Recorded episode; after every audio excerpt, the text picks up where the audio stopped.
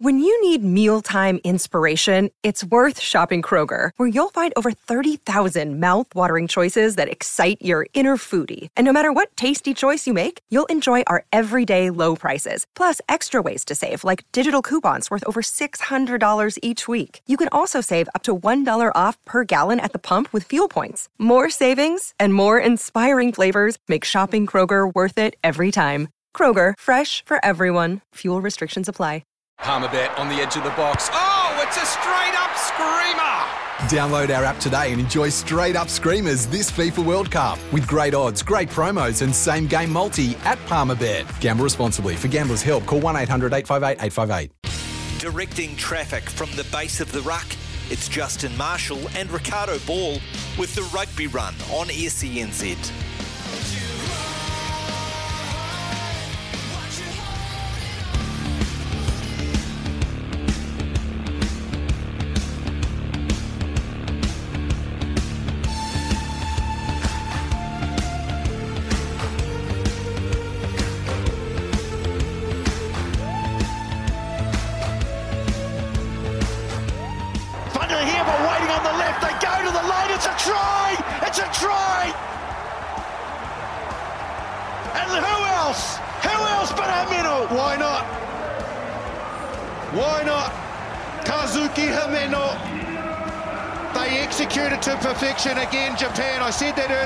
The test when they needed to get it right, they got it right. Saito wants it quickly. Now here's Matsushima. Trying to hold him up, Havili, but he manages to scramble it away to Saito. Makisi. Papali'i going in, trying to win it back for New Zealand. They get the penalty. Aaron Smith got in there as well. It was Dalton Papali'i. I'll tell you what, he has been in the fight at every breakdown, but that is simply outstanding defence from the All Blacks.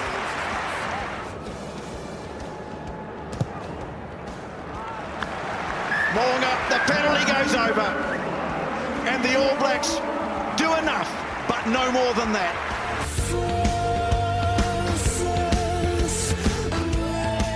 Good afternoon, New Zealand. Welcome into SENZ. Dean Butler with you here today on the Rugby Run, filling in for Ricardo Ball. Uh, as always, we're joined by Justin Marshall. Marshy, uh, Marshy's actually in studio today. Marshy, good to see you, mate. Yeah, it's good to be here, actually. I've, I've made my way through uh, all the marathon traffic here in Auckland amongst the driving rain. So, uh, yeah, people out there doing the hard yards as the All Blacks did last night. Um, it's not been easy over the last 24 hours, has it? I'll tell you, folks, when Marshy arrived, I went out to shake your hand, and you're dripping wet. I'm not kidding, dripping wet. Yeah, let alone those people that are out there running for hours and hours I and hours in know. it. So good on them, and um, I think it's nearing an end, and uh, I, I imagine pretty a lot of them will be satisfied, but relieved to, to be out of the wet Oh, and you. having uh, got the marathon out of the way. Done and dusted. Hey, listen, folks, if you've got any questions you want to ask uh, Marshy, do uh, let us know. 0800 150 811, 0800 150 811, or you can, of course, text as well, uh, 8833 8833. Marshy, um, I'll start it off, mate. I was in here last night actually doing the 6 to 8.30 show,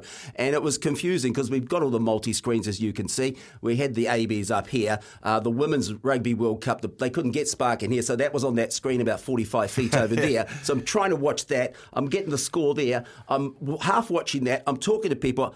I'm not good at multitasking, Marshy. You're not good at. We're men. Yes, we are. We, we can't. It's in our DNA, We can't do it. But the common theme from all the callers last night and all the guests last night, the common theme, and I'll start the questions off was they wanted to see how Roger went. That was the that was Oh, like the common mm. theme of the of, of the calls. It was like we want to see how he goes. Your you know, your thoughts on on RTS last night? How do you think he went? Oh, look, I think he went satisfactory. Like Yeah. he, he obviously had limited opportunities to, to get the ball in space. Mm. Um, you know, he didn't do anything wrong. He made his tackles. Uh, he carried when he needed to. A couple of nice little subtle touches. The the dubious try to Braydon Ennor, he was involved in that, regardless of, of the fact whether it was forward or not Whatever. off Richie Mo'unga. He was still there and part of that. Uh, the inside ball to Sevu Reece. Um, so, you know, a couple of try assists Yes. there uh, for Roger Tuivasa-Sheck. Um, as I said, you, you you saw him. He didn't look out of place. Um, he didn't do something uh, anything uh, spectacular, but neither did anybody really um, throughout the course of the game. So True. Look, I, I think uh, for his first test uh, as a starting twelve. um, he certainly came through it uh, unscathed. And, you know, the potential's there. Again, Yeah.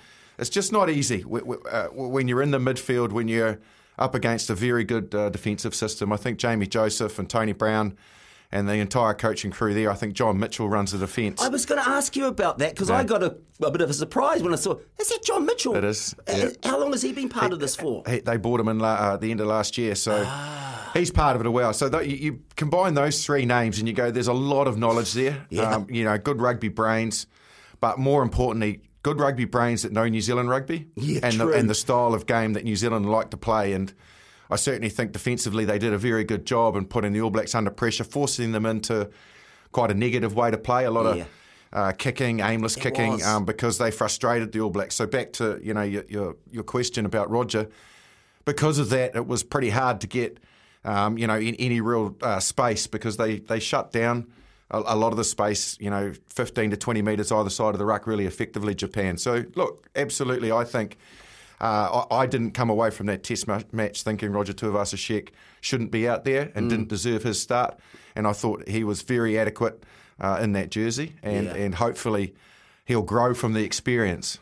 That's it, though, isn't it? I mean, that's, and I think part of the reason is too because we all remember his highlights reel from league, and it's spectacular. Yeah. it's a different game now. It's a different position. It's all those things. And I was the same as you. I thought, you yeah, the things he did well, mm-hmm. and he's still finding his feet coming through. But yeah, I, I was the same. And we have to ask ourselves too, Marshy, are we are we not giving enough credit to this Japanese side who played pretty damn well? Well, probably not, because you know the, a lot of the chat before the Test match was that the All Blacks would win convincingly. Yeah. Uh, I wasn't convinced on that. Weren't given, ya? No, I wasn't. Not given the side that we named. Um, I was quite. I wasn't outspoken, but I, I certainly felt that it wasn't the right pathway for the All Blacks to go down. Yeah, yeah, yeah. Uh, considering what they're going to face next weekend and the following two weekends, you know, a lot of that Yeah. starting 15 that will start against Wales haven't played any rugby since that Bledisloe Mm. in September, uh, and they're going into the cauldron of Millennium Stadium. I would have preferred to see that nucleus rega- uh, outside of the players that were unavailable of that team that would start against Wales play, and then the opportunities uh, come off the bench. Ian Foster didn't feel that way, and he named a completely different side than the one that we'll see next week. Yeah. Uh, so because of that, there was always going to be a little bit of general rust, and, and combos are the same. You know, Oh. two of us, Shek and Ennor, have never played together. No, exactly. Um, Finlay Christie and Richie Mo'unga, their time together would be very limited. Yeah. Um, you know, you- you, you look at a lot of the scenarios in that uh, team. Tupou Vaa'i and um, Retallick would have played a bit at the Chiefs, but in general, combos would have been hard, harder to, to, to gel, Yeah. given that a lot of these guys haven't played a lot of rugby. So I wasn't surprised that there was rust, but uh, you know, going back to your question, um, I did expect that out of Japan. That's the way they play. They Wow. they love to play with ball in hand. Yeah. you know, they're very creative. I think they realise that physically they ha- had to make a shift, and I think Jamie's been very good at that. They were they were very good in the tackle. They were great at the breakdown. Mm. They competed. Uh, really hard in those areas. Their Yeah. line out was very, very good. Their scrum for the majority of the game held up. So, look, they pushed the French, uh, who put out two mixed sides against them in June. Yeah. Um, pretty hard as well. Uh, so, you know, that's saying that teams who take them slightly lightly now will find themselves beaten one day. Yeah. And the French nearly did. I think they only won by three in the first test. So, you know, the All Blacks sort of, I, think, probably underestimated how far Japan have come. Um, so, yeah, absolute massive credit to them in the way that they played and their approach to the game and the fact that they did it with, I think, only about 40% of the ball Yeah. was pretty good. Yeah, well, there you go. Well summed up. 0800 150 811 is the number to call if you want to ask uh, Justin Marshall um, a question, or you can text double eight.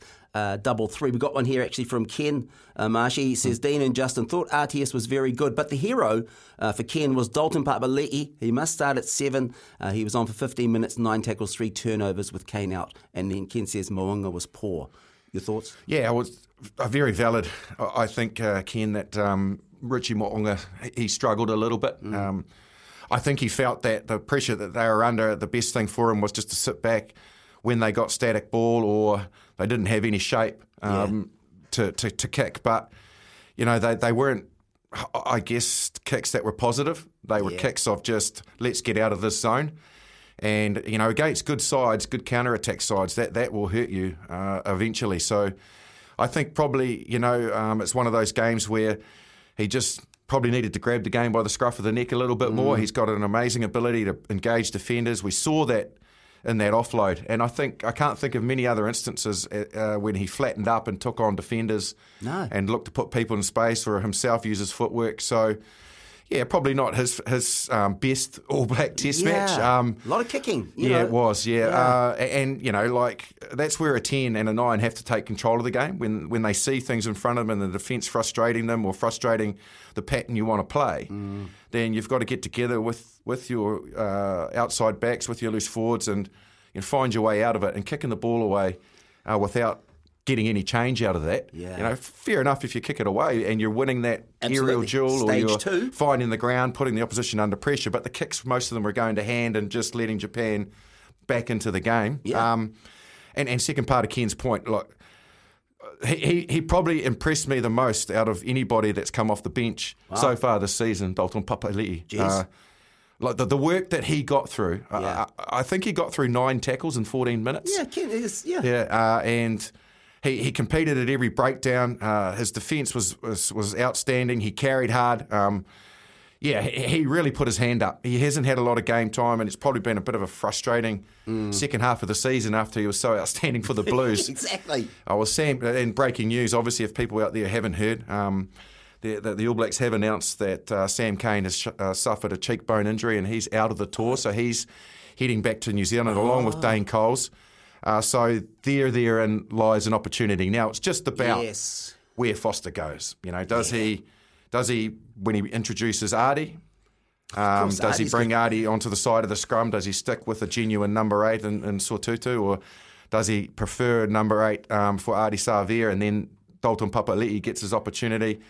The equation of probably Scott Barrett at lock now with what's going to possibly happen to Retallick Yes. uh, at blindside, I should say, will probably mean that he will have to play lock. Um, but I thought Tupou Vaa'i was pretty good last night. Uh, I thought he had a, a good shift and, and showed plenty of promise. So, uh, you know, all the way back to Ken's original um, statement, yep, Mo'unga a little bit poor. Yeah. Um, but Papali'i really did show that he has uh, got something that the All, Blacks could really utilise. Yeah, and look, we got a we got a text last night from from Keats, and he said, uh, obviously Dalton Papali'i's got his hairdo. He said he looked like Rutger Hauer from Blade Runner. I, know, I can't throw stones in this glass house. I've been there big time. say, I've. I've, I've come out with some shockers in the past, I Yeah. tell you. So, uh, You've dabbled with the yeah, absolutely. Oh, there'll be no criticism coming out of this camp, none whatsoever. Hey, look, folks, keep your calls coming in 0800 150 811 and your texts 8833. We've got a couple here. Also, just letting know, I should have said at the start of the show, we've got Joey Wheeler coming up this hour as well. Uh, Campbell Burns from the, um, the Rugby News, and also Tim Horan's going to join us, your old mate. At 2.30, I think we're having a, a chat about the uh, Aussie-Scotland game as well. Yeah, yeah, plenty of rugby going on at the Oh, moment, so lots to talk about. It's plenty of everything, Marshy. it's Sure is. insane. So here's a couple of texts for you, uh, Marshy. Marshy, should Dane Coles retire? This is from Josh, the calf issue, and if and he's a leader in waning a bit thin, wearing a bit thin. Yeah, I was talking to Mils uh, Muliaina last night um, when we heard about Dane Coles. Uh, we were working together, and I, I just gave Millsy a nudge and said, "Hey, mate, you know what's happening to Dane Coles now?" I said, "I went through that." Yeah. I said, you know, when I was getting around that sort of 36 mark, 35, 36, I know Colesy isn't quite there yet, but I, I was tearing hamstrings and uh, uh, calf muscles at training. Um, You know, for no real particular reason. You know, age. fully warmed up. Yeah. And it's just the body fatiguing on you Yeah. and, and eventually starting to wear thin Yeah. of getting pushed like it does. And funnily enough, Mils said to me I was exactly the same. And for him, it was hamstrings. Yeah. So, yeah, there is a time when your body is telling you that there's been a lot it's gone through, and especially and when Coles, you and it gets frustrating. Is Yeah. the, is the main thing, Dean? It gets really, really frustrating that you all you want to do at that age, because uh, and, and the reason that you're still playing is because you want to play. Absolutely. So what you're trying to do is get through the training week just to play because Yeah. that's what you want. you know, it, you know eh? your time Yeah. left in the The jersey window's closing. is dissipating. So Yeah. all you want to do is get through the training week as lightly as you can when you're that age because you're really experienced. so you miss as much as possible. That's right. But unfortunately for Dane Coles, um, he's not even enabling to do that because you know he he pulled out um, on the on the day of the game. Yeah. uh, with another calf problem. So. Yeah, look, uh, he really has had a lot of time over the last two years to try to get that body right, and his body's still letting him down. I- I hope it's not the end of Dane Coles. I think he's still got plenty left to offer the game, but he needs to find a way to, to get through these problems. Yeah, you're absolutely right. And look, uh, here's another text here from um, Rob. Uh, it goes back to your point as well. He says, Hi guys, enjoy the uh, rugby show. That All Blacks performance last night was embarrassing, and with around 12 changes to the starting 15 to play Wales at Millennium Stadium in front of 75,000 people, with players who haven't played any rugby for six weeks, Rob says, I can see three losses in a row. What do you think, well, well, he's right. There, w- there will be an absolute um, sh- change of shift in terms of the team environment and what it looks like. Yeah. I guess the one positive, and maybe this is where Ian Foster's mindset is. Wales are, are not in a good place either. They have lots of injuries, mm. and they equally haven't played uh, together for a long time. So, yeah. you know, maybe his his mindset was, I want to keep that nucleus of the players that I know they're going to be in my starting fifteen fresh. I want them to be a little bit on edge because they haven't played. Yeah. Um, because I know the opposition are in the same boat. Uh, and maybe that's the way he wants to launch his assault on those three Test matches uh, right. in the UK. That, that's probably my mindset and thinking. That's his thought process because yeah. Wales are decimated with injury and they have not played, so they are in a similar position. You know, the All Blacks are losing cattle by the by the so day at the moment. I know, I know. So that's not ideal, but. Um, look, I still think there's resolve in this team, and I still think there's potential. But yeah they do, on the evidence of last night, have to find their mojo very quickly because they will get frustrated in the oh. UK by the defensive systems that Wales, Scotland, and England will throw at them, mm. which will be suffocating in that midfield, will be yeah. suffocating in around the rucks. Uh, out to in, they'll show you heaps of space on the outside. Yeah. You'll see 15, 20 metres of space with a fullback and a winger in it. Yeah. But to get the ball into that space is, is very, very difficult because yeah. they cut you off. So that's that's the challenge that the All Blacks face. Um, if they can get their mindset around that, um, I think they can win all three. Yes, well, there you go, Rob. There's an answer from Marshy. Thank you, Marshy. Uh, keep them coming in, double eight, double three. Here's one more for you. Um, this is from Anthony. Uh, well done to Japan. Uh, are our backs not that inventive now? Seems to just be one off the ruck, very flat, so becomes predictable. They train a lot, so no excuses. What do you make of that one, Marshy? I think it's a valid point again. Mm. Uh, I certainly felt that we were a bit flat last night against quite an aggressive defence, uh, yeah. and you know we we had uh, the the genius um, of the king Carlos Spencer with us on Sky last yes. night, and you could see that he was of the same mindset because he talked a lot. I heard him talk at half time, and then I heard heard him talk after the game, and, and I was feeling the same way that he said there was no there was no depth in the attack, but there was also there was there were no transition runners working off the ball. And when right. I, when we're talking transition runners, he was calling it backdoor. Call it what you may. Yeah, it's those players that are a couple of meters behind that flat attack. Mm. Uh, and Japan did it really well. Um, that they had those runners yeah. regularly out the back, and and and it, and it gives you opportunities to hit that sort of zone outside and around centre and then wider. Yeah. And we, we didn't tend to ha- have that attack last night. Now, were they instructed to play that way so that they weren't showing too much to the UK? I'm not sure, but That's for some point. bizarre reason, yeah. Uh, that, that attack was missing and it didn't create really any space on the outside like Caleb Clarke. Uh, you know, he, he looked really good all night, yeah, but he, he never really got the ball on a one on one with a you know four to five metres to wind up and no. take a defender on. And when he scored his try, uh, that was in that was in contact and he Power. powered through. But yeah, that that was missing, and I just hope that it's not. And uh, uh, you know, it was worrying that Ian Foster said he he liked the way we played. Oh, not that again. I read that, yeah, and I was like, wow. I'm imagine you liked the way that we won, but you know, I scratched my head to say, I think there's more uh, that that back line and that this team can yeah. offer with the skill set that we've got than what we saw last night, which was quite direct. Yeah, uh, yeah. And it was it was it was physical and direct, but it didn't have a lot of variation around it. So, yeah, I agree. I thought we were um, we, we were lacking imagination. Yeah. Uh, whether that was because it's been instructed to not give away too much, but I'd be surprised if that's the case. You know, you've got to go out and implement your game plan uh, in every test match, regardless of trying to hide something, and it's up to the opposition to try and shut you down. Absolutely, double eight, double three, and you're you're right about creativity. And you mentioned Carlos Spencer. If we look at this All Black side now, Carlos must look at Richie and go, "That's the new me." You yeah. know, that that's mm. the type of player I was, and it's very similar to what they do. Yeah. Um, so yeah, he must have been frustrated with what he saw with that. Yeah, I, I, think he he was frustrated at the fact that when the going got tough, mm. Uh, Richie just sat back and, um, and and pumped the ball down the field. Yeah. And you know, a guy like Carlos would be a hell of a lot more creative than that. And I experienced that myself. Like one minute he was over there and looked like he was going to kick, and then the next minute he was sweeping around behind me, yelling "Marshy, Marshy, Marshy," and I'm like, "Jesus, where he's gone? Where's he gone?" And he would hit it flat and take a defender on. He's going lateral at pace, and boom, Yeah. he's created something when it looks like it was going to be something predictable, Yeah. and he's he's just uh, done something spontaneous and regenerated. That's uh, right. the attack. Ah, that's brilliant. Uh, okay, folks, we better take a break, Marshy. I think after the break we've got Joey Wheeler. Brilliant. Coming up. So, yeah, keep your texts coming in there, folks. Double eight, double three. We're back after the break.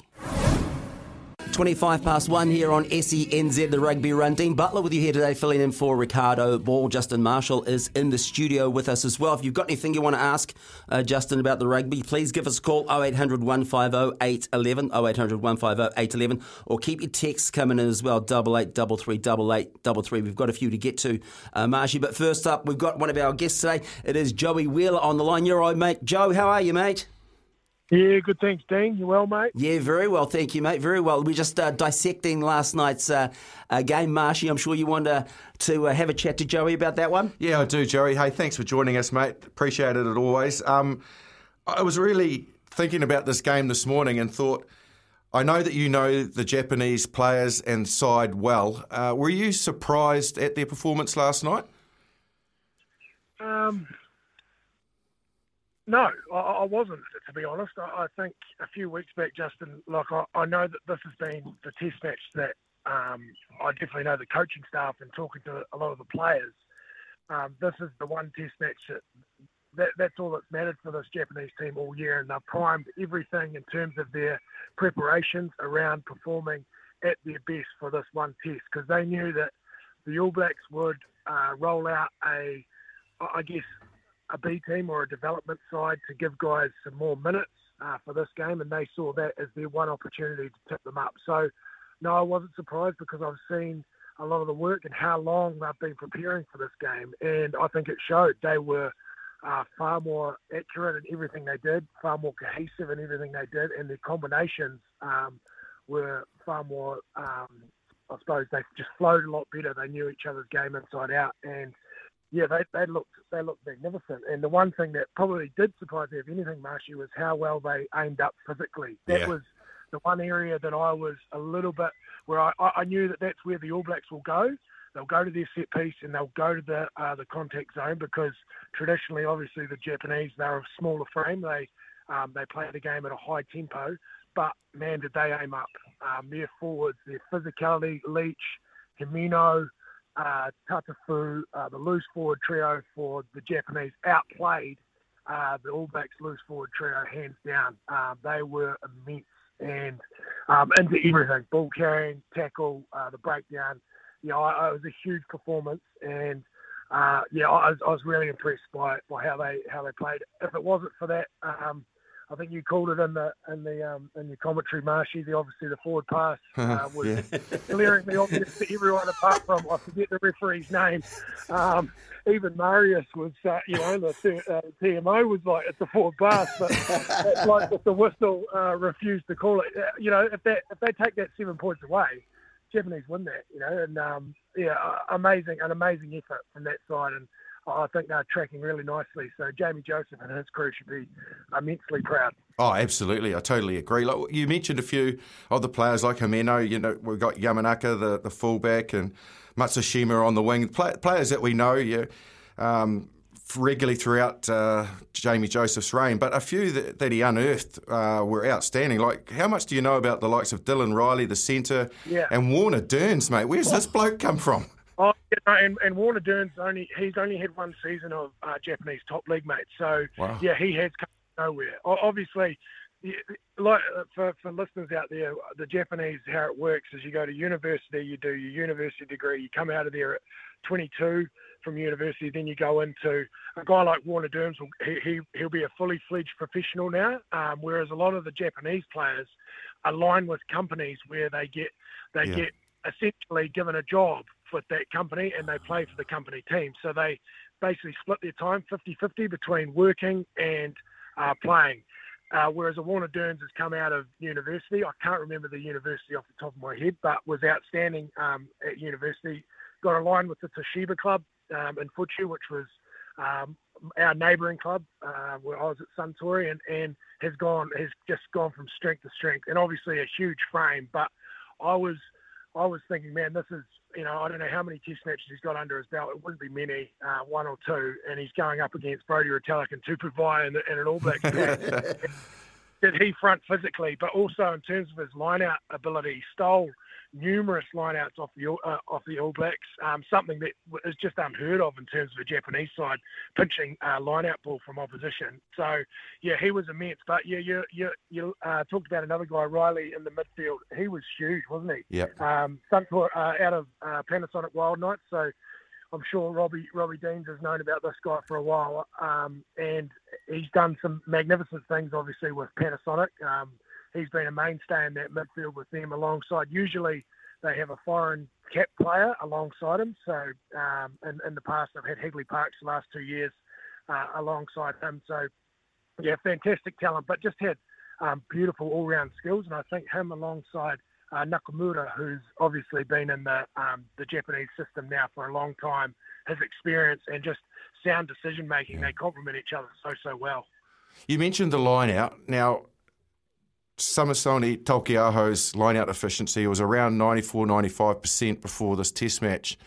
What was, and when you looked at the back four that they were, they were usually having, uh, the All Blacks, you know, they had uh, options right right across. When I say back four, the last four people in the line-out, you know, they had Sotutu there, they had um, uh, Tupou Vaa'i, uh, they had the options uh, quite quite evident, you know, mm. and uh, Retallick was back there as well. What was it the All Blacks just slightly out of rhythm, or do you think it was more that the Japanese just uh, did their homework and were able to pick them off? Because I've not seen him struggle with his darts like that for quite a long time.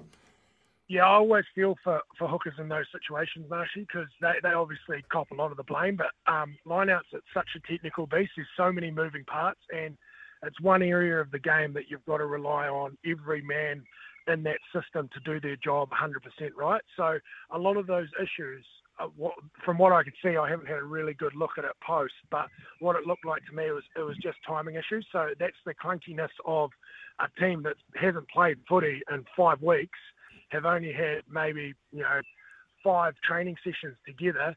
Samisoni getting called in late into the starting lineup probably hasn't, hasn't had as many reps as say a Dane Coles during the week, and I just think just a little bit of clunkiness about the guys.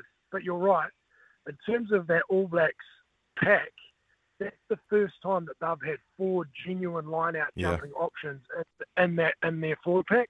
Because Ardie Savea is not a he's not a natural jumper. They do use him at the front of the line-out, but he's far from natural. Um, whereas Hoskins, Sotutu, and Shannon Frizell are brilliant line-out operators. Obviously, Brodie Retallick and Tupou Vaa'i, they speak for themselves. But that's the first time, and that's the concerning piece uh, bit for me is that you've got four genuine line-out options, and we were still really, really sloppy yeah, you can put a little bit of that down to um, lack of preparation and, and probably not as many reps as they would have liked, but you'd hope that they were a little bit better. But hats off to um, Japan as well because Jamie Jamie would have put it, put together a, a, magnificent plan around what, what he would have thought they would do, and they changed the picture on the All Blacks a lot, and they got a lot of success from that, especially with Warner Dearns, Dearns who's uh, you know a two meter three um, lock, so and he and he got up in the air, which is sometimes the hardest thing to do is just getting off the ground. It doesn't matter if you if you read it slightly wrong. It's actually just backing yourself to get up, and that's I suppose a little bit of that exuberance of youth. He, he wasn't afraid to do that, and he just got off the ground, got his hand in the basket, and, and made a real mess of um, the All Blacks lineout. How good was their lineout defence as well on the maul. Like they've obviously done their. Who, who's involved in that? Is that Jamie's area, or is John Mitchell? Has come in. I, I yeah, majority's been known for defence. Yeah, yeah. So he's been doing defence. I'm not sure whether he's across the maul defence as well. They do have a Japanese um, scrum scrum, uh, scrum coach, and I imagine he'd be involved in the maul. But from my experience with Jamie, which is obviously a long time down at the Highlanders, he he he's always heavily involved in uh, maul defence, understanding your role, just like Jason Ryan is. It's all about um, understanding where you've got to put your head, uh, the balance of weight and not trying to overachieve. That can be sometimes a real trap that, that players fall into. You think, oh, I'm doing a great job here, I'm winning my side, but then you actually give the opposition an opportunity to shear off and go with the role of that maul. So what they did so well last night, they were really wide in their defence. So they were about four or five wide some sometimes, and the All Blacks just couldn't find a seam to get through, and they were just really patient. And even when the All Blacks did get a little bit of momentum through them, they didn't give away a silly penalty. They just mm. worked back, worked to try stop it, and then force the All Blacks into having to play. So yeah, really, really smart from the Japanese. Um, there were obviously a couple of times towards the end where they gave away some silly penalties in those clutch moments, and that's the difference, right, between the the top, the really top top tier teams and a team like that who upsets the apple cart sometimes. It's how they execute in those moments, and they just at, towards the end there, they probably just gave away a couple of critical penalties at the wrong time that, that really cost them. Hey, Joey, look, one of the big talking points last night, and it was near the end of the game, Marshy, you, you saw it as well, was uh, Brodie Retallick, the red card. What does that mean for him and the All Blacks, and, and what did you make of it at the time? Yeah, no, I think he'll go for a skate uh, without a doubt. Uh, I think the issue uh, for, for in that instance is he didn't he tucked his arm, so his when I always watch it, it's like where where's his hand? Mm. So his arm was just cocked back, shoulder, and that I mean that's what we've always sort of done when guys are that low. You go in because you can't, you generally can't wrap your arm around anything to to try clean them out, but mm. you've got to show that picture that you're trying. His was just cocked back, shoulder out, and he just tried to absolutely poleaxe Kazuki Himeno into row 17 of um, the National Stadium, and yeah, he got it slightly wrong. I don't think I, I don't. He definitely wouldn't have been aiming up to hit him in the head. No. Um, he would have been trying to get it clean. That's that. You know, Brodie Brodie plays the game really tough, but mm. he's not. Um, he's not a dirty player, and he wouldn't have been trying to um, to to uh, knock Kazuki Himeno out. But it was unfortunate. But he just had that arm cocked. Had he had had his arm out and looking to wrap, I think he would have just got a yellow. So it's really, really um, uh, sort of the difference is that's all it is. But I think, yeah, I don't think he'll be heading up north. I think he'll go for a skate for sort of four weeks. Yeah, I have to agree with you. Once it goes to that red card area, they're compelled then to go down the, the proper discipline channels, and unfortunately, uh, that will probably rule them out. Well, definitely rule them out yeah, the rest of the Test matches, won't it?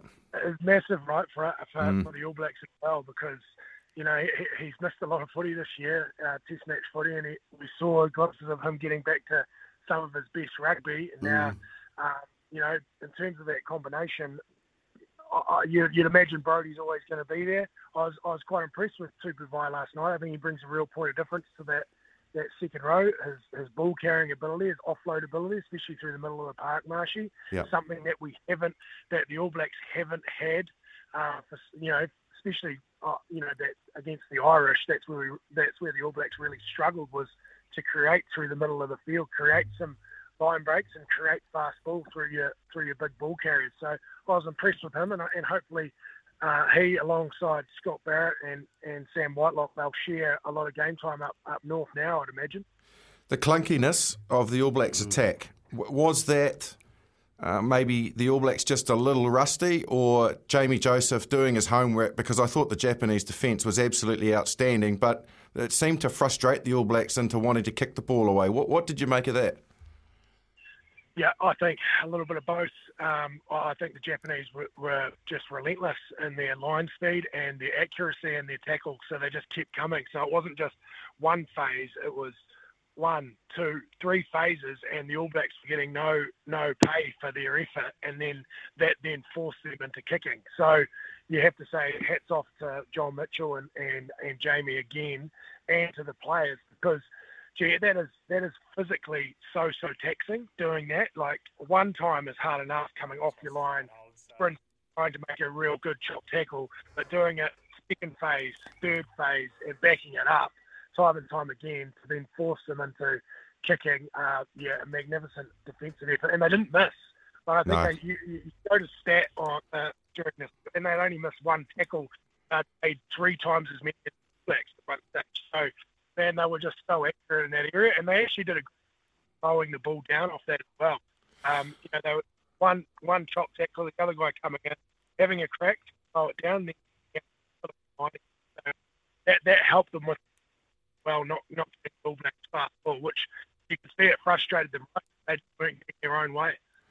Absolutely. Well, Joe, always appreciate your insight. It's it's so good to and refreshing to hear your thoughts on the game. Uh, equally, I think probably you'll be on the phone your phone your player agent skills uh, after some uh, Dearns and Riley and, yes. and the, if I know you well. um, but thanks for joining us on Sunday. Client, hey, good Halo clients anyway, mate. We'll oh, there you go. That's why you knew so much about them. I, I knew I smelled a rat straight away. Have a good day, mate. Thanks for joining us. Really appreciate it. Thanks, Joe. Oh, that, that, yeah, that's so funny, Mashi. You're right, because I'm thinking, who is this Dearns? He's come out of nowhere and yeah. was awesome. And Joey obviously does know all the on all the on well, yeah, he's he's got such a brilliant knowledge of Japanese rugby yeah. from having played over there, and uh, you know he had a great relationship um, obviously with Tanaka as well, uh, who ah, played for the Highlanders. But, yes, of course. Uh, equally, you know, he uh, the work that he does uh, with Spates, with Sky, but yeah. Uh, also he's with Halo um, as a player agent. Looks at a lot of the young talent Good and the talent that's emerging. So yeah.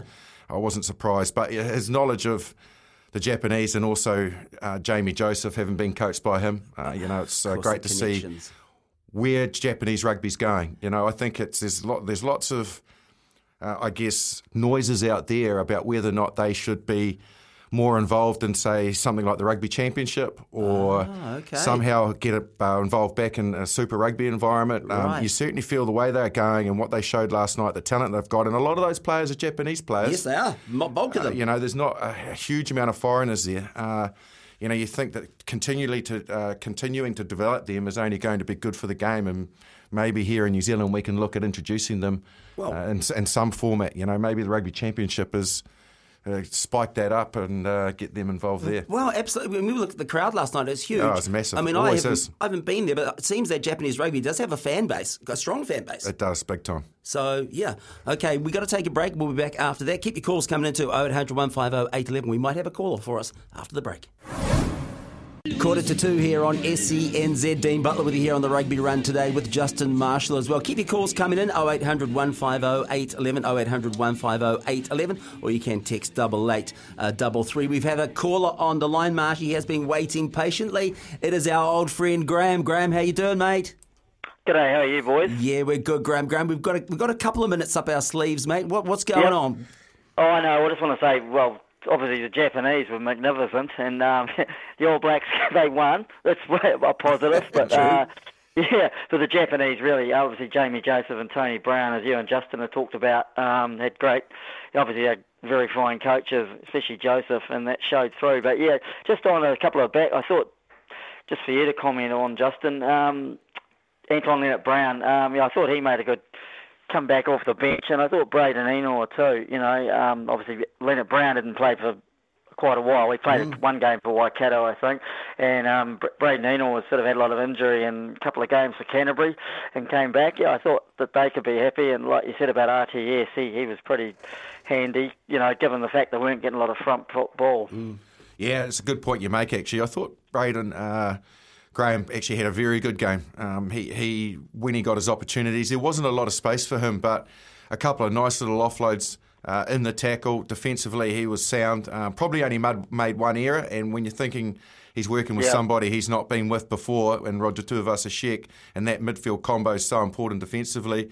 Just to make only one defensive error is, is not too bad, and obviously he was uh, uh, the the fortune uh, of being off the back of the the Mo'unga Tuivasa-Sheck uh, try. But yeah, he, he hasn't yeah. had a lot of rugby, and it was it was good to see him probably playing in his best jersey. I think that's the jersey. It's hard for him at the Crusaders, but I think mm. that's the jersey he really needs to make a play for. He's, I think he's a much better player there than on the wing. What are your thoughts? Oh, I agree. Yeah, no, um, obviously yeah, yeah, because I mean, he, he he started off sort of on the wing for Canterbury and was great, but but he's he's as a centre, and I think a lot of people around the country think that. Of course, Jack Goodhue's out at the moment, mm. but you know he'll be back with the Crusaders. So yeah, that that makes it interesting, you know, for for him. Yeah, what I, did you, I what did you make of um, Richie Mo'unga's performance? Oh, he, yeah, well, it was probably a bit like a test here in Christchurch. Um, it wasn't, you know, it wasn't, you know, a test in South Africa. The second test was particularly was best. And I, yeah, it wasn't it wasn't his greatest display, but um, and I'm a huge Richie, but wasn't a fan, as you know. But I think that I do think the the All Black forward struggled, and I think.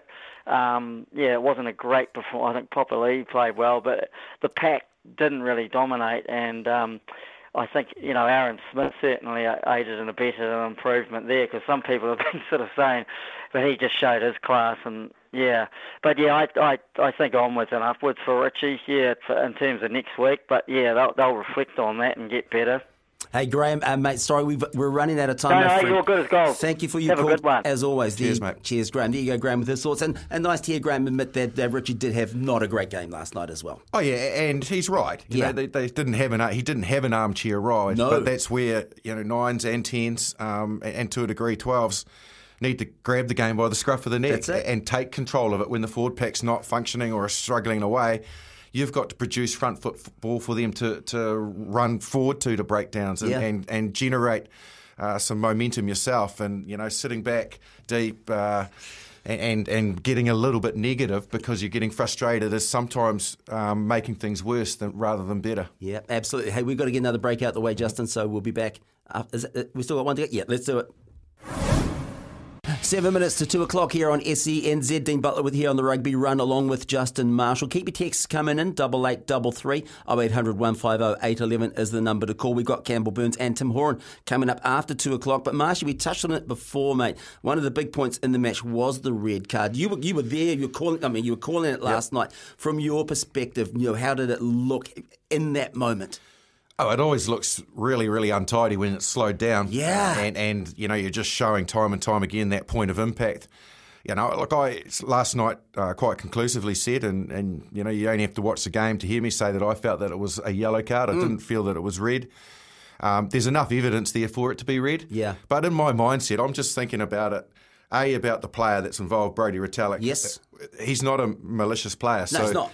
There, I didn't feel there was any intent there. He didn't go in there with an intent to target the head. No. Um, he, yes, he got slightly clumsy in his technique off, but now Test match rugby, I'm looking at it from a former player's, former Test match player's Of course. perspective. You've got a split second, you know, Yeah. and, and I think he saw Himeno there, but all the time Himeno is dropping his body height. He is. And Retallick, you know, two metres out, has made up his mind on a different body height. Yeah. And he's just slightly got it wrong. You know, the the fact of the matter is, you know, he, he didn't injure the player, um, but he hit him in the head. And yes, I know it's dangerous. Yeah.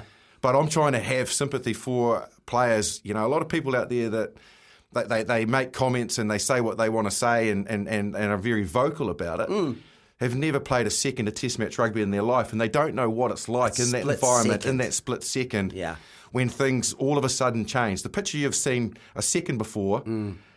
Completely changes, um, and then it's all about getting your technique right. And and look, I think if yes, if his forearm, like Joey Wheeler said, was slightly more forward, Would have been a yellow. uh, they would it would have it would have been yellow. It would have shown more intent to try and wrap the arm. Mm. But I think at the time, you know, because of the circumstances as they involved and Himeno's body height dropping, Yeah. if he put his arm out there, he'd break his arm.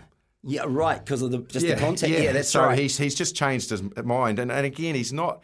I don't think he went in there with that intent. So in my mind, as a former player, I'm just thinking he got it slightly wrong. He didn't injure the player, um, and equally, he didn't have any intent whatsoever for it to, for the outcome to be like that. Yeah, yeah, that's it. We all know. Yeah. Bro- I mean, if anyone knows about getting hurt in a clean out, it's Brodie Retallick. Yeah. Let's not forget the Yarpies a couple of years ago, what they did to him. Absolutely. Okay, and Yeah. he's not that type of player. No. So, unfortunate timing, like you say, split second stuff. Mm. Hey, we've got to wrap it up, Marshy. We'll be back after two o'clock. We've got Campbell Burns and we've got Tim Horan, who's going to tell, talk to us about the Great Escape. oh boy! See you after two, folks. Two o'clock here on uh, SENZ. Dean Butler with you on the rugby run, along with uh, Justin Marshall. Pretty soon we're going to be talking to uh, Campbell Burns. But we just had some uh, news come through, uh, Marshy, about some uh, changes of players going to the All Blacks 15. Uh, Patrick Tuipulotu is going to join them. Uh, Damian McKenzie, Braydon Ennor, Roger Tuivasa-Sheck. Yeah, it's interesting, isn't it? Yeah, that's an interesting one. Yeah, so those other players were already involved in that side. I'm not sure about Braydon Ennor. D- Uh, I think he was always part of the All Blacks, but Yeah. for whatever reason, uh, they've decided that uh, Roger Tuivasa Sheck and Braydon Ennor should join that All Blacks 15 as well. So There you go, folks. yeah, there's there's something. Uh, but look, at the end of the day, they're still going to be in the UK and available should they be needed for the All Blacks. It looks like between what's That's happening right. in the last week or so with Yeah. the Barrett's out, people coming in, Cole's injured, Olmua going over. That Yeah. They're basically working the two squads as they see fit and as they need them. They can pull players out um, and, and, and replace them into either side. To me, that is what it sounds like. I'm thinking, what is the whole point of this All Black 15? Maybe it is literally just that. So they're Yeah, there yeah. and they'd be grabbed. But a text has asked too, Marshy, who, Sam Cane, as you see, is now injured. He's coming back home. Yep. Who replaces him? They've they've asked, is it Tom Christie or Luke Jacobson? Question mark. Ah, okay. I will actually have some breaking news for you Uh, there, Dean, as news. well. I do indeed. Um, yes, he's Sam Cane has been replaced by Billy Harmon. Billy Harmon. Yeah, so Billy Harmon was involved uh, in the All Blacks uh, 15 as well. He's been taken out of that side and he is now going into the All Black environment. So, Whoa. yeah, that's a. Uh, an absolute uh, catapult into the big time for Billy Harmon. You know, there's no doubt that he's playing great rugby at the moment. Sure. Uh, you know, he had an outstanding season for the Highlanders. He's the new Highlanders captain next year. He captained Canterbury all the way to the final um, Yeah. and was one of their best players. He's been playing number eight, plays open side. So the All Blacks have obviously been keeping an eye on him and they obviously like what they see. So, yeah, he's the man that's going to be replacing Sam Cane. Wow, there you go, folks. Breaking news. Thank you, Just That's that. That is fantastic. Oh, you know, I do- always do my homework before I come on the show, Dean. Of course you do. Mr. Research, that's what they call Yeah, you. Uh, speaking of uh, research and knowing all things rugby, let's go now to Campbell Burns from the uh, Rugby News. Campbell, good afternoon to you, mate. Very good afternoon to you, to you gents. Yeah. Hey, look, mate. Let's. We've done a lot of All Blacks talk. Let's let's pivot a little bit. Let's uh, go to the Women's Rugby World Cup. Of course, last night uh, the Black Ferns had a great one. no- Another big win over Wales, 55 3. Did you see that coming, Campbell, or did you think that might be a bit tighter this time? No, no. Look, it's, it's fair to say I um, I saw the scoreline coming. Fifty-five three was pretty comprehensive. I think the most pleasing aspect of it uh, wasn't the fact that um, you know we saw the we saw the back three uh, cutting loose again for the Black Ferns, but more the fact that they shored up their scrum, uh, which was a problem from from two weeks uh, prior um, against the same opponent. So they also um, managed to uh, to get on top of the breakdown after a bit, a bit of a dusty start there. So um, it was a much better performance, I think, by the Black Ferns forwards, uh, which will please um, please Wayne Smith and his his coaches um, as much as anything, I think. I wanted to talk to you about that, Campbell, because th- this has been all the chat S- since that end of year tour in November and the problems that they they faced at set piece. Did look, Wayne Smith is so astute, and I've been coached by him, but uh, is it, are the Black Ferns backing themselves into a corner to try and get engaged into a set piece contest where the, the strengths are obviously on uh, on the outside backs and the centres? You know, is, is it a, a, a problem that they are worrying about that area of the game before they've even had to confront it? Uh, hard to say, really. Um, I mean, I, I- guess their big test firstly will come next week in the semi, which was always going to be D-Day, whether it was France or England. So France will present a very strong set piece, but they can also um, hit teams out wide, as we saw yesterday when they beat uh, Italy 39-3. I think I, I think the Black Ferns have to try and play the game that they're that they're doing. I mean, they would certainly like a drier day. Um, if that's possible next week uh, for Auckland. So, um, yeah, yeah. It's, I mean, it, it's hard, hard to legislate, obviously, for that. But I think they have to play the the up tempo game that they do. But I think they have shored up their scrum, and Mike Cron's obviously done some great work with the likes of um, uh, of Amy Rule and Pip Love, and I think Rule was outstanding yesterday.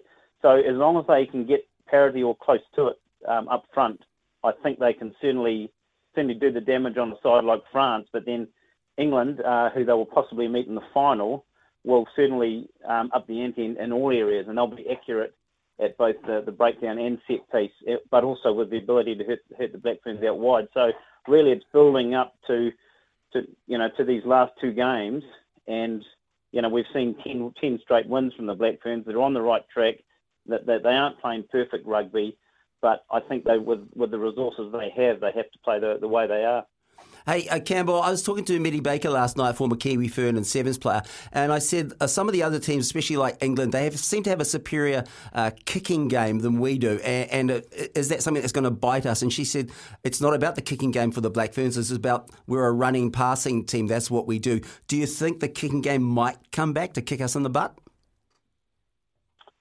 Could be, uh, but I mean, to, to be fair, I think we have a, a good short kicking game. We've got Ruahei Demant who can um, who does well with the kick pass, um, and Kendra Cocksedge will fire the foot um, with her short kicking game can be very effective. Um, we certainly don't have the long kicking game of a Zoe Harrison, who's the number ten for England. Mm. So um, I, I, look, I'm sure I'm sure it won't come down to a to a duel in that respect. Um, but as long as we execute the the shorter stuff, find our touch from penalties, and land our goals, uh, which is going to be critical as well. And this is where I think Renee Holmes could still play a um, play a key role. I think she's the best goal kicker, but uh, Ruahei Demant actually goal kicked um, uh, quite well off the tee yesterday, so she's obviously an option there. Kendra Cocksedge for the shorter one. So if they can nail that goal kicking and this shorter kicking game, uh, um, I've got a got a feeling the Black Ferns will be okay there.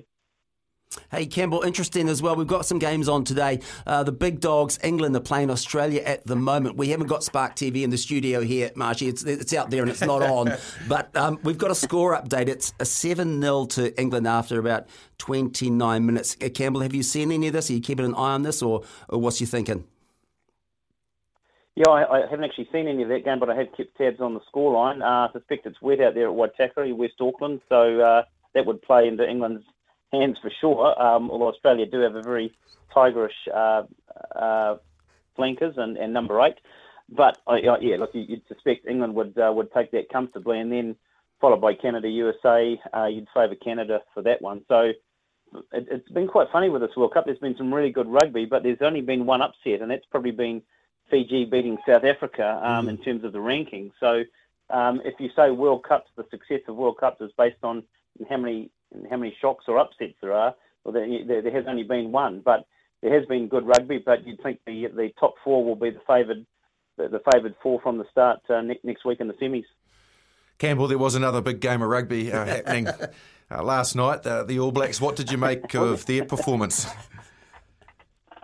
Oh yeah, look, the All Blacks weren't much weren't much chop really, were they, Marshy? Um, mm.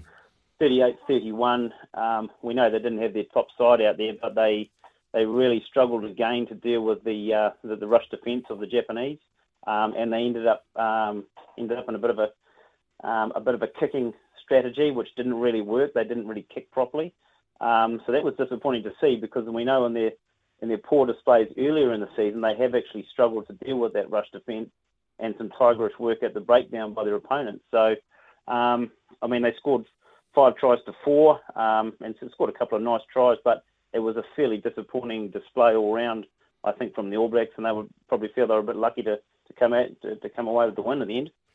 Were, were you on the page of Ian Foster in selecting the side that he did and giving opportunities out there, or would you have preferred to see them hit the ground running with that side that's the majority of that side that's likely to start next week and probably for the following two weeks? Yeah, well, it's, it's a funny one. I guess his, uh, his plans were thrown out the door with the injuries, and then the um, the grandmother of, of the Barrett boys uh, passing away. So he probably had to change things up a bit. Um, he probably would have wanted to get more of his his first string um, lineup in there, because then they could still have you know play their top team against Wales, and then maybe rest some of them against Scotland. So yeah, things uh, yeah things turned out a bit messy, and then they lost uh, Dane Coles in the warm up, of course. Um, but you know, you'd have to say it was still the prime opportunity to give someone like Stephen Perofeta a run um, only his second Test match. Um, and you know it was tough for him, but I still think he's a he's a fullback who can play ten rather than the other way around. So that was a that was a fair call. Some of these other guys certainly needed a run, um, and you know and they hadn't played for four or five weeks too. So the selection was fair enough. It was just more the performance that was disappointing. Hey, also Campbell, one man who generated a lot of interest last night and today and everything was Roger Tuivasa-Sheck. Your thoughts, pass, fail? How do you rate him? Uh, he was, look, he was, he was good. I think close to 70 minutes. Uh, he had some nice touches. Um, set up a couple of tries with with short passing. So I think he'll be pretty pleased with what he uh, he he had done.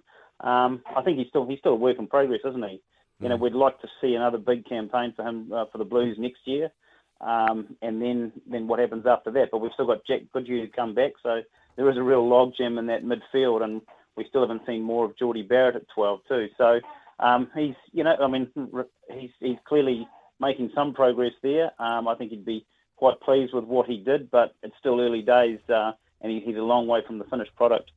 Hey, also, Campbell, look, it's been a rugby fest, as we know, World Cups left, right, and centre, All Blacks 15s, you name it. But also, of course, uh, we've got the Super Squads announcements too. Any big surprises for you there or business as usual? Yeah, well, it was interesting uh, having a look. The the uh, Blues look very, very settled. Um, in fact, um, it's quite funny that overall there hasn't been that much movement um, with players leaving or, or, going as much as in recent seasons. But I did notice that uh, Manaaki Selby-Rickit has left the Highlanders, uh, where he would have got a lot of game time, to go to the Chiefs, who have got three uh, three All Blacks locks there. Ooh. So that's a strange move in some ways. He may be wanting to be closer to family. I'm not sure, but that was that was a big one for me. Um, a big transfer within within the franchises. Um, we haven't seen the Moana um, squad yet. I think that's named in the next week or so. But there haven't been too many um, player movements. Um, but certainly for me, that that one with Selby-Rickit um, going to the Chiefs was quite big. I, I thought there was a couple of loose forwards who were unlucky. Uh, Mitch Jacobson for Waikato and uh, Blake Gibson, uh, who's been a fixture in Super Rugby uh, and certainly at NPC level for for several years now. Um, he he hasn't made the cut, um, so he, he, he could well he could well look overseas. Uh, one suspects. A move for Brett Cameron, well, moved back into Super Rugby, and he's uh, ended up at the Hur- Hurricanes, uh, Campbell. But when you, when you look at the performances of Ruben Love and Aidan Morgan um, mm. throughout the NPC, it might be a bit of a congested uh, jersey now down there. Do you think that they are on the pathway to solving that problem that they've had at 10? Yeah, well, that's, that's an interesting one. I, I think there's been good development from Aidan Morgan, even though he was coming off the bench for Wellington. He's a guy who could really fill that role. I know Ruben Love wants to play there, but did a really good job for Wellington at, at 15, and I think he's more of a 15-10 at this stage. So Brett Cameron uh, is a good goal kicker. Um, I have to say, with all due respect, he was very lucky to make the All Blacks four years ago, but mm. he's he's played pretty solidly uh, in the last couple of years for, for the Turbos. Um, so he's coming in as, as that third option there. I, I personally like the look of Morgan if he can if he can um, if he can sort of uh, cement that number ten jersey for the Hurricanes next year outside TJ Perenara, and then he's got the likes of, uh, of, of Billy Proctor and Peter Umaga Jensen outside him. Uh, that could be potentially exciting. Um, the one thing with Morgan, he's obviously uh, needs to sort his goal kicking. Um, I know he can kick goals well. So if, if he's able to do that, uh, then maybe people will stop uh, stop talking about um, about Beauden Barrett in relation to the Hurricanes. And he is, of course, the Hurricanes' uh, leading all-time point scorer too. So um, it'll be interesting to see. yeah, his jersey's a different colour now, isn't it? Um, look, uh, I know this is a difficult question, but you're always good at uh, uh, answering them, Campbell. So I'll throw it out there. If you're casting your eye over, as you which you are to a degree as a neutral, uh, those those uh, five sides that have been announced without Moana Pacifica involved. Which squad worries you the most, as in terms of have they got enough depth and firepower? Uh, yeah, well, as in as in uh, which, which, side worries me um, in terms of where they might finish on the table. Yeah, yeah. I, I, look, I, I think the Highlanders, the, the Highlanders uh, might struggle again. I keep on saying that every year, and they often um, often turn up trumps and turn the tables. But I suspect uh, that they they, do, they have had a couple of losses there. They uh, uh it's strange with them. They have injuries in the outside backs, which tend to cost them, and uh, that they have had a change of coach there. I'm not sure whether they've got the the wherewithal to really do much more than reach the quarterfinals next season. Um, they'll often prove me wrong. They've got guys coming back from injury like Pari Pari Parkinson. Um, and then uh, and obviously Mitch Hunt, uh, first five. They've opted for Marty Banks again yeah. as one of their tens. Um, he's 33. I'm not sure whether Super Rugby is, is really his, his go anymore. Um, and they've lost their second string halfback, Folau Fakatava, probably for just about the whole campaign. So Aaron Smith's going to have to play more minutes than he probably would have wanted. So the, the Highlanders uh, worry me to a certain extent, um, but they have proved me, proved me wrong in the past. So we shall see.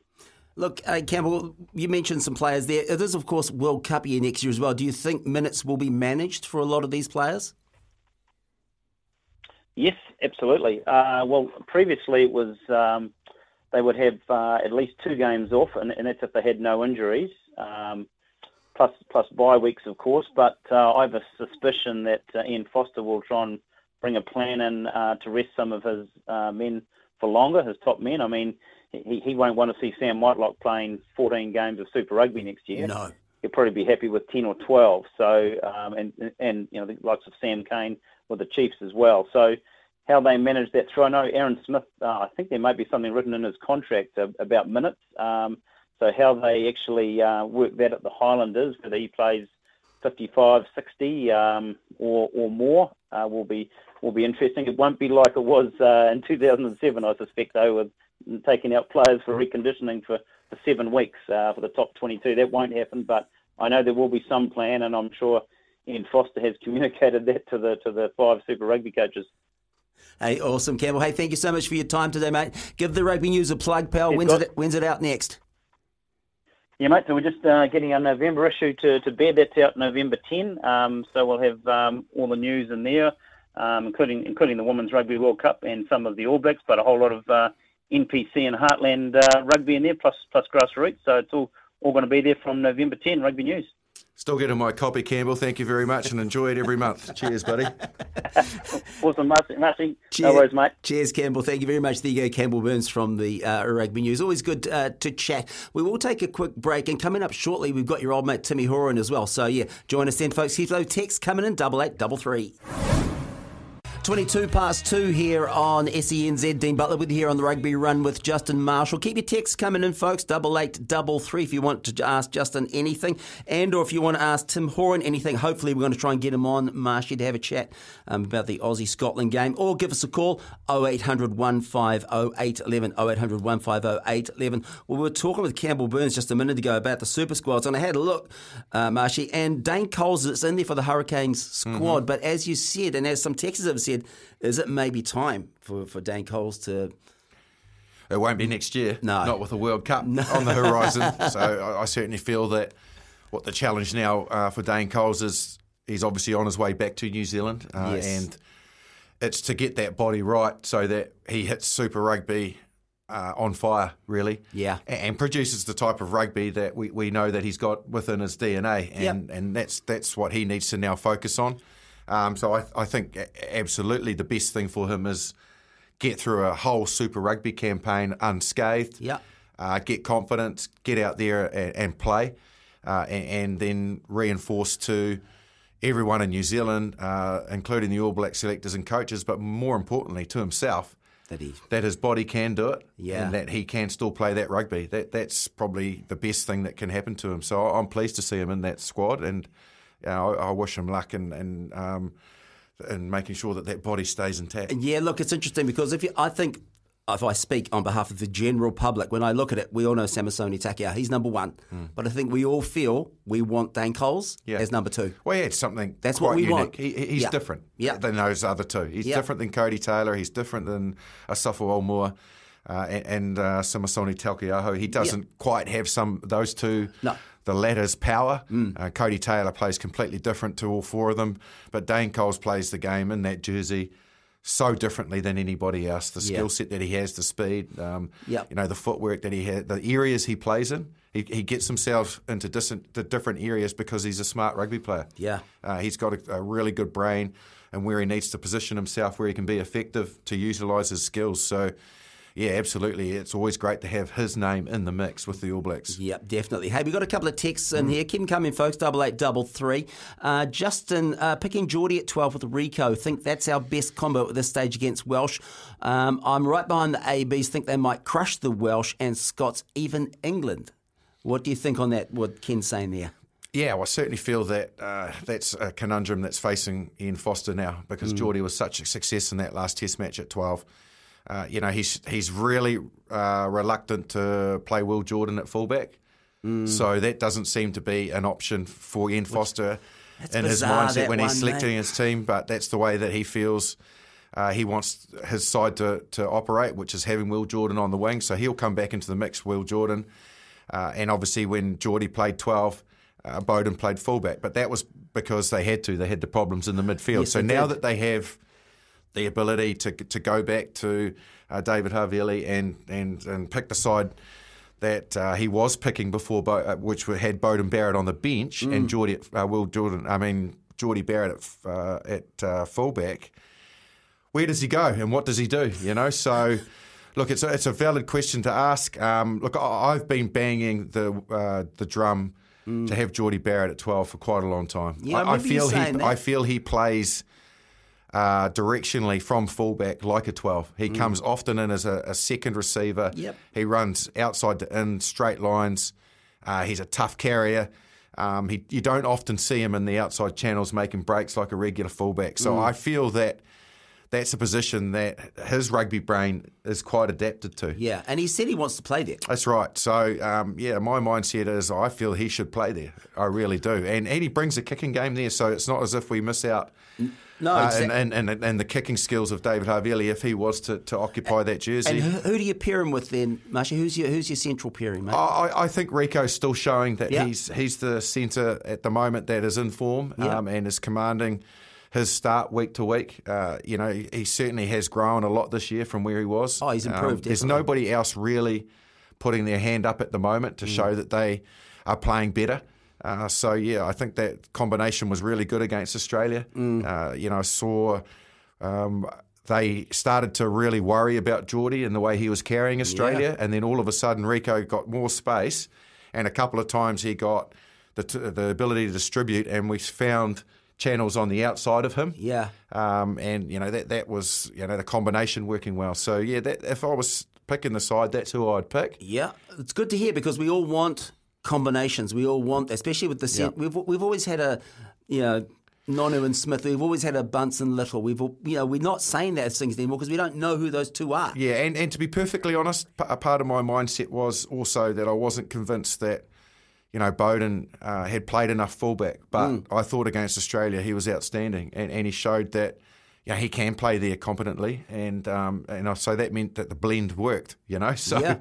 You know that was probably my only um, part of the equation where my mindset wasn't quite convinced that, you know, if we play Jordie at twelve, that we've got that fullback problem settled Yeah. considering Will Jordan just won't be played there by Ian mate, Foster. look- so, but Beauden was great. So Beauden was. You know, if you let- let's think about this: if you could get Jordie Barrett, uh, Richie Mo'unga, Yeah. um, Will Jordan, um, all all on the field at the same time, Oh. uh, you know, um, and then Beauden. At fullback, man, that's four very, very good attacking players Look- that uh, we've got at our at our beck and call. It is for sure. And look, you mentioned it, and you're a lot closer to it than we are. But it, and I do speak on behalf of the general public of New Zealand. We all want Will Jordan to get some time at fullback. That's where he mm, excels. Won't. Why won't you. it happen? It doesn't. You don't to- even know. You don't Well, there's, know. because there's been too many instances where, through injury or through whatever circumstances have evolved, where Foster could have played him there, Yeah. but he didn't. No. So I, I don't feel that that's in in his mindset at all. Wow. So I, I don't see it happening. Not under not under his control. Okay. Another text come in here. Uh, hi again, guys. Will this pretty much be the same All Blacks 15 play for the next three games to replicate next year's World Cup team? Has to be. Yeah. Yeah, absolutely. Okay. But barring injury, This next Or- team or- is the one that plays most yeah, of the next three or games. unfortunate circumstances. Yeah. Same side plays three weeks on the bounce. Uh, If he can do that uh, and do that without having to make any changes, Mm. that would be perfect. But perfect world doesn't exist, so there's probably going to be complications like red cards or or injuries. But ultimately, I would like to see them have the ability to pick the same side, and that means. The same 12, the same 15, Yes. which, which has been spoken about, the same 9, the same 10, and just go hard at it for three test matches and show that you can win in the UK, which you're going to have to do to win a Rugby World Cup against top tier nations. You're going to have to. A couple of texts come in as well. Uh, one from Brad. Uh, Brad says a lot of those players last night played themselves out of a spot in the team. Some even proved that they're not at international level. Note at the end of the game, Jason Ryan looked absolutely filthy despite the win, while the rest of the coaching staff were smiling and shaking hands. Loved uh, Jamie Joseph's dig at the All Blacks, saying England are a better team as well. What do you make of that? Well, he just he a little bit of a um, side swipe at the the All Blacks by saying, well, he wasn't really sort of saying anything bar they're going to face tougher opposition, Japan, when they go away. So read, read what you want into that. But, you know, look, certainly uh, I felt last night that a lot of those players just looked uh, a, a little. I won't use the word shell shocked, but just a little off. Yeah. Uh, and, and a lot of that will be maybe circumstances, haven't had a lot of time in the jersey. For sure. There's, there's always pressure that comes with that, but, Yep. you know, you've got to deal with that as an All Black. Equally, a lot of them hadn't had a lot of game time. uh, and then the opposition probably surprised them as well. You know, Yes. A few of them, because they're so inexperienced and haven't played many Test matches, would have gone out there not knowing what to expect from Japan, apart from what we've seen previously. Yeah. which is convincing win after convincing win after convincing win by lots of points. Mm. And then all of a sudden they're thrust into this environment, and bang, the opposition are a hell of a lot better than what they were expecting. They're a little off because they probably have a have had their mindset flipped by Yeah. how good Japan were. Secondly, like I said, haven't played a lot of rugby and unfamiliar faces around them. So. Look, I'm I'm not convinced they've they've all done themselves a massive amount of harm. Um, Mm, okay. you know they still had to when they lost Retallick. I think it was still quarter of an hour to go in that. Test match. Yep. Um, and and they they had to fight their way through that period and still win it. Uh, you know, uh, good good sides do do that, regardless of how close it gets on the scoreboard. So, yeah, look, I, I I probably would trend along the line of I don't think they did themselves any harm, Mm. but I don't think they that they exactly uh, rocketed themselves into the stratosphere to say, Yeah. "Hey, pick me," Yeah. because I'm. I'm I'm, I'm wanting, I'm, I'm wanting to be picked because I've played so well. Yeah. Uh, apart from uh, the impact that Dalton Papali'i made off the bench. Yes, that's been Considering mentioned. now that there's a vacancy possibly at open side, I thought the statement that he made off the bench, um, he did himself a massive amount of He, yeah. uh, f- uh, of favours towards being selected next weekend with his performance. Absolutely. And what about what Brad said there too about the other coaching staff and, and Jason Ryan looking filthy at the end? Is that is that just his the way? No, he, he was right. Yeah, Yeah. yeah. He's. I saw it as well. Jason Ryan basically was hugging onto his uh, laptop with his with his head down onto it. Uh, he, Yeah. he was disappointed. Yeah. Um, he would have seen that this game was closer than it should have been, and Yeah. would have seen that that performance uh, was not the clinical All Blacks uh, that that you would expect. Oh, 21-3, we both said. I thought there'd be 50. Yeah, Easy. And and there's a there's a big sort of uh, outlet outlet of breath when you sort of get through that. It's like, okay, Done it. but then reality should hit you straight away. Of like, righto, Yeah. that that that wasn't what I was expecting from our side. Why not? He, And and you know that's that's probably the re- reaction I would have. Uh, and I don't know the other coaches. Maybe it was more just. Um, they were smiling and shaking hands because it was just the only thing they could do. They were relieved to have got through it because the, the, the, flip side of the coin is not a good one to be facing. Oh, man, honestly, as I say, I was here last night, and when it was getting close, I'm thinking, oh man, if if we come in tomorrow and it's gone pear shaped, Mm-hmm. this will be insane. Hey, one more text here as well. Keep them coming, folks. Double eight double three or 0800 150 811. This is from Steve. Hi, Justin. Why don't our backs stand deeper? We need chip kicks to force backlines back. What do you think? That's from Steve. Yeah, we lacked a little, we lacked depth last night, uh, and and just taking an extra metre makes a massive amount of difference to your time. You can't take too much depth because that just allows the opposition with their line speed to then catch you too far behind the advantage line. Should what you're doing not work? So there's like a, a fine So line. there's a fine line, but yeah, we certainly um, lack the imagination just to maybe take a, a metre to half a metre, and then equally realise that they were suffocating us. You know, those like I said, 10 to 15, 20 metres either side of the breakdown. Uh, to be able to to get some transition runners, some backdoor plays happening, players coming from a little bit of depth um, in those areas, and with some a little bit of get, getting lateral um, Yeah. and onto the ball. So. Yeah, I'm asking the same question. Uh, to be perfectly honest, uh, you could see that that's where they where they needed to probably uh, change their game plan and didn't, and it's a bit of a melon scratcher as to why. Uh, so, you know, we, we've gone through all sorts of um, equations, haven't we, as to why we didn't adapt, and um, maybe they were just trying to play more conservatively because of the changes and the side they'd named, or maybe they weren't trying to show, show too much because you'd hope it's that way, rather than New Zealand rugby players, and particularly our best rugby players, our All Blacks, not having the imagination, the creativity, and also the mindset Yeah. to change the way they're playing because of what the opposition are doing to you. Yeah. I really hope it's not that, and and and the, and the previous two. Fingers crossed. Great Yeah. question, Steve. Keep coming, folks. Double eight, double three, oh eight hundred one five oh eight eleven. We'll take um, another break now. Uh, we'll be back after that. We may have Tim Horan or not. Depends. We know he's got other things happening. He's got the Wallaroos game the that he's uh, doing. Yep. other Um, side of the world. yep. Yeah. Strikes it. It's coming back around to the left. He's hooked it. He's hooked it. Wallabies survive. Wallabies with a one point lead. Went the, went the same way as his first kick of the game. After the try was scored, and he just shifted to the left. So the Wallabies now. Just make sure, Nick, the ball must bounce in the field of play to restart, okay? Scottish reserve players can't believe it. To 22 to the Wallabies. Do they go long middle? Does Nick White try a little grub or something, try and get the ball out on the bounce? They cannot kick it Okay, directly in touch. They cannot give a penalty away. He drills it low. Nick White puts it into touch. That is full time. Wallabies win. The Wallabies win at Murrayfield.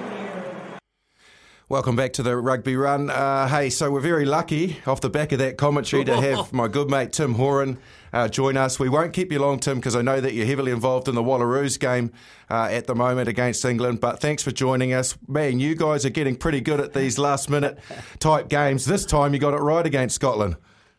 yeah, g'day boys. Nice to be on the show again, and uh, never in doubt, Marshy. Um, the Wallabies.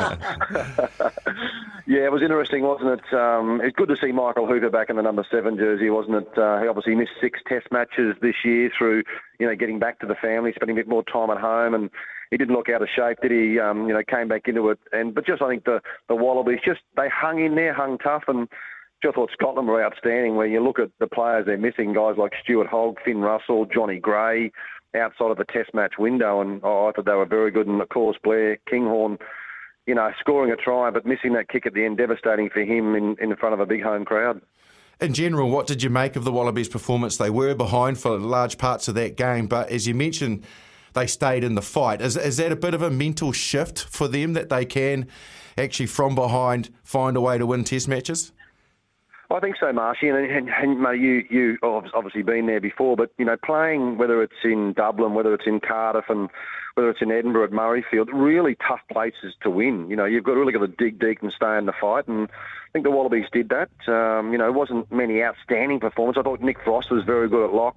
I thought Rob Valetini again at number eight, outstanding. I think just to one to be able to stay in the fight and stay in touch. Um, obviously, you're going to have to improve a lot when you come up against France next weekend for the Wallabies, and that's going to be a tough match for them to see where they're really at um, when you play a side like France in Paris. You mentioned uh, the return of Michael Hooper, which is outstanding and great to see him get through those issues that he's had and, and back to his normal self. The one area that did impress us here in New Zealand uh, with the recent Bledisloe and, and Rugby Championship games was that loose forward mix uh, was very, very good for Australia. Do you think it's better with Michael Hooper involved than what it was then? Well, I think when you look at Michael Hooper, what he brings, just the, I think just the experience and the measured, the calmness of him on a rugby field. Um, he he slotted back in pretty well, talking to Luke Pearce, the referee, a fair bit. I think he forgot he wasn't captain occasionally. And um, but but you look at that combination. But also, Marshy, when you look at the number nine jersey, Tate McDermott. Yep. He was outstanding. That first 20 to 25 minutes and really got the Wallabies off to a good start, making some breaks. And I think Dave Rennie and the coaching staff has probably got to use this five test matches to try and cement down, okay, who's our back row, who's our 9-10 combination? Yeah. Because if you keep changing your 9 and keep changing your 10, it's difficult to form those combinations. So Noah Lolesio will probably get a chance at some stage, so will Nick White. But uh, I know you've got to have depth uh, going into a Rugby World Cup in a year's time, but at some stage you've got to try and get those combinations building. Totally agree. Are you on the pathway to solving your problem at fullback? Oh, not yet. Um, mm. Tom Banks was quiet. Um, you know, coming back from a broken arm, broke his arm in that first Test match versus England in Perth a long time ago. Now it was a very bad break, but yeah, he, he eased himself back in the game. But you know, whether it's Andrew Kellaway, whether yeah. it's Tom Banks, or whether it's you go to Geordie Petaia, who got a bit of an opportunity this year, but his kicking game probably lacks a little bit. But uh, and then he got Suliasi Vunivalu, who's not even on the tour, who I would have thought, you know, he's probably a, a game breaker uh, coming into the World Cup, so he probably needs, needs a bit more footy. So, no, our back three's not there yet, um, but we're, we've got plenty of depth. It's just trying to cement who's going to play in those positions for a long period of time. Can you put out a side capable of beating France in Paris? Uh, it's going to be a tough one, Marshy, but yeah, the Wallabies, um, you know, they pride themselves on, you know, going pretty well against France over many, yeah. many years. So that was a great series, wasn't it? Last last year in Australia, the three Mm. Test match series against France, and um, that's when the French side brought a lot of younger players out in the building. But yeah, good rehearsal for Rugby World Cup, isn't it, against France? And I think the Wallabies are actually going to play a, um, a Test match against France two weeks out before the Rugby World Cup next year. So good relationship with them. But yeah, I, I think we can. I think you know with Michael Hooper back in the team, didn't pick up too many injuries in this Test match, and you know Dave Rennie's got a side that um, you know hopefully can can take it to France. Um, you know in Paris next week. And just finally, mate, uh, the All Blacks struggled their way through a test match against Japan. It would be very unlike you not to have a comment when they do struggle. What do you make of that game? uh, no, I thought it was outstanding. I think, and, and Marshy, like the, the rise and rise of Japanese rugby, probably since 2015 when Eddie Jones had that Japanese team humming and they beat the Springboks. I think from ever from there, that level and the respect of other teams has risen, and and the All Blacks knew that going into this game that was always going to be a tough match, and I think it's great for rugby to have potentially, you know, eight teams that can win a Rugby World Cup now, and you've got sides like, you know, as you said, um, Argentina. You look at Japan, the way they're playing now, they're they're going to scare a lot of teams, and someone is going to miss out on a quarter final, and it's going to be an upset. But no, I thought it was a great performance from the All Blacks, and of course, as you know, they'll get a few players back for the next Test match coming back from New Zealand. Mate, we so appreciate you coming on the show, stepping out of that Wallaroos game. Go back to it. Um, always great to have you on, and um, we'll catch up with you at some other stage. It won't be in the UK, mate, but uh, we'll hopefully see you around Christmas time. I believe you're going to be descending on Queenstown around there, so I'll stock up the beer fridge. Look forward to it. Thanks, boys. Look forward to chatting, hopefully chat in the next couple of weeks, uh, depending on how the Wallabies go in the next few Test matches. Cheers, Che- Cheers, Tim. Thank you very much. There you go. Tim Horan, uh, obviously a good mate of yours, uh, Marshy. Yeah. And very interesting to hear when you're talking about the the Aussie team, they haven't settled on, much like the All Blacks haven't. They've seemed No, very they haven't. similar. And he's right. Yeah. You know, they need to start getting their combinations settled. You know, I thought that back row with, uh, you know, the the Pete Samu, um, Valetini, and, and Leota to a degree w- was looking pretty formidable. Yeah. But then you bring Hooper back into the mix. They're okay there, but he's right. You've got to get some of the other combinations, the 9 and 10. You've got to get that bang on. If it's McDermott or is it Nick White, who- who, is your, your starting nine, and just make that regular. The centre pairing's got to be the same, and they've got to solve that problem at fullback. Is it Kellaway? Is it Banks? Like you said, does Petaia come into the mix?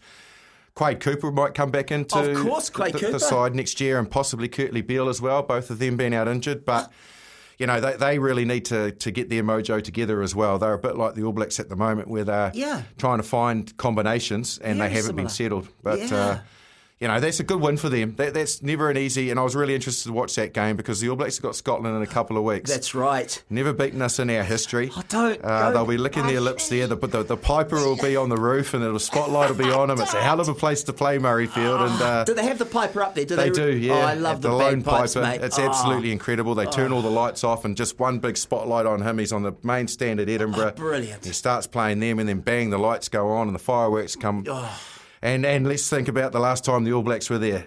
Me oh my, we got out of jail. I tell you what, Stuart Hogg, when he's hearing for that corner, I was out of my commentary seat um, and I was thinking, this doesn't look good. And Beauden Barrett and a little bit of greed from uh, from Stuart Hogg. And I know right. producer Ben won't be like, liking to hear this, given his Scottish heritage and his his fantasy, his fantasy over Scotland as a nation. But uh, we we got out of jail, and uh, you know, like I said, if there's any motivation ever for for uh, uh, any type of sport, it's Yeah. recreating history. Yeah. And that's what those Scottish players will be focusing on. They'll go, well, we've got the All Blacks. They're coming to town. They haven't had a great year. No.